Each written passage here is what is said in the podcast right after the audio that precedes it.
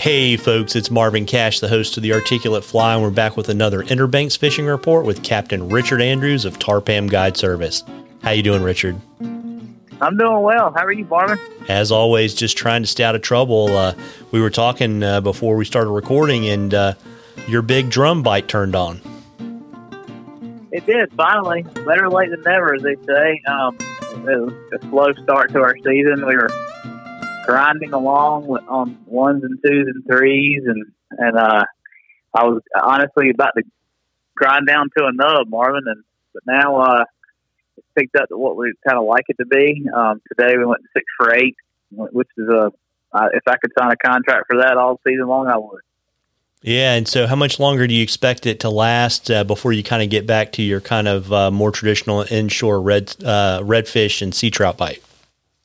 Um, we've seen it last typically until about the end of September. Usually, when you start having these larger cold fronts, these fall cold fronts, uh, the drum will start to head out. We, you know, with this full moon, we just had there's a lot of spawning activity occurring, and they'll they'll start to trickle out um, sooner than later. Um, we have seen them hang around a little bit into October before. We we caught good numbers of them as late as the third week of October, and of course we've caught some, a few strays well into the late fall yeah, even as late as December. But uh, as far as good catchable numbers, uh, probably another couple weeks. Got it. And we got a question for you from Zach, and he wanted to uh, get your suggestions on methods that work the best when targeting gator trout in the fall, and also, you know, where are the best places in the creeks and rivers to target them. Well, I typically fish for trout on what I would call the outside areas until about the early part of November the outside areas are the areas, the lower end of the rivers, uh, more in the sound side bays, the points and islands and places that are out in more open water on the sound side. As it gets cooler into the fall, um, typically we see about it occur around the first few frosts that we have, uh, and that's usually in the early part of November. Um, a lot of the fish will migrate up into the rivers and in the creeks kind of for the rest of the fall. So, so it's kind of a transition occurring in early November where they'll go from the more open water areas into more the more confined areas in the creeks, and that that tends to be where they want to winter, and that's where the bait goes, and so that's where they go. Uh, as far as methods for fishing, um, we catch them on fly throughout that time period. Um, doesn't change a whole lot, just mostly our location. As far as conventional gear goes, uh, we think the only difference is when it gets cooler, you just have to fish slower for the trout, uh, particularly the big trout. A slower presentation, longer pause with whatever kind of bait you're using. Uh, sometimes having more contact closer to the bottom with your bait helps. And um, because the fish, they, as the water temperature cools, their metabolism cools, slows down rather, and they uh, they just simply won't chase a bait as much as they would when it's the water temperatures up in the 70s and 80s like it is now. Got it. So you were talking about being kind of more on the bottom. So does that mean you like something like a clouser and you want to fish it kind of close to the bottom, or are you looking for like a game changer that's a little bit more neutrally buoyant that you can kind of hang?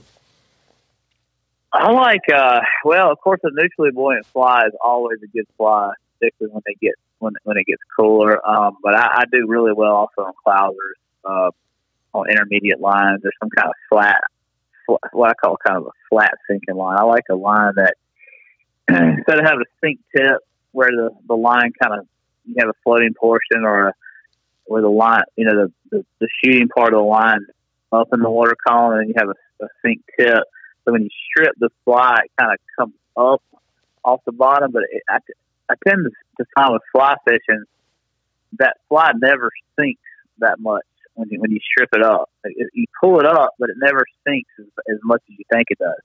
So I would prefer to have a line that has a longer sinking section where you can kind of drag it more horizontally across the bottom. That presentation tends to get more bites when you're fly fishing for trout.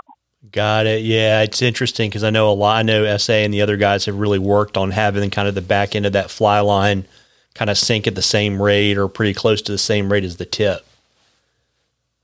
Yeah, I, I like a. I, I like if I had a choice between fishing a, a sink tip uh, with a floating section or some kind of a intermediate uh, sinking section. That's a, that's the shooting section.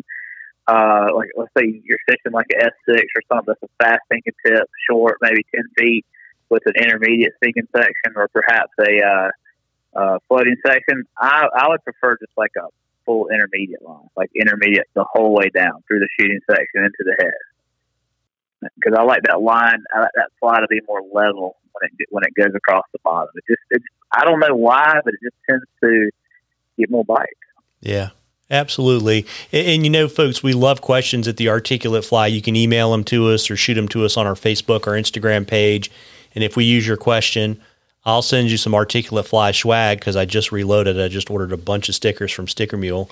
Um, and then we will enter you in a drawing for a half day charter with Richard at the end of the season. And Richard, before I let you go and enjoy your evening, you want to let folks know where they can find you and learn more about you and book you and fish with you. Well, as always, the best source of information for me and what we do and what we offer is on my website at www.tarpamguide.com. Well, there you go. And you know, folks, fall starts on Wednesday. You owe it to yourself to get out there and catch a few. Tight lines, everybody. Tight lines, Richard. Tight lines, Marvin.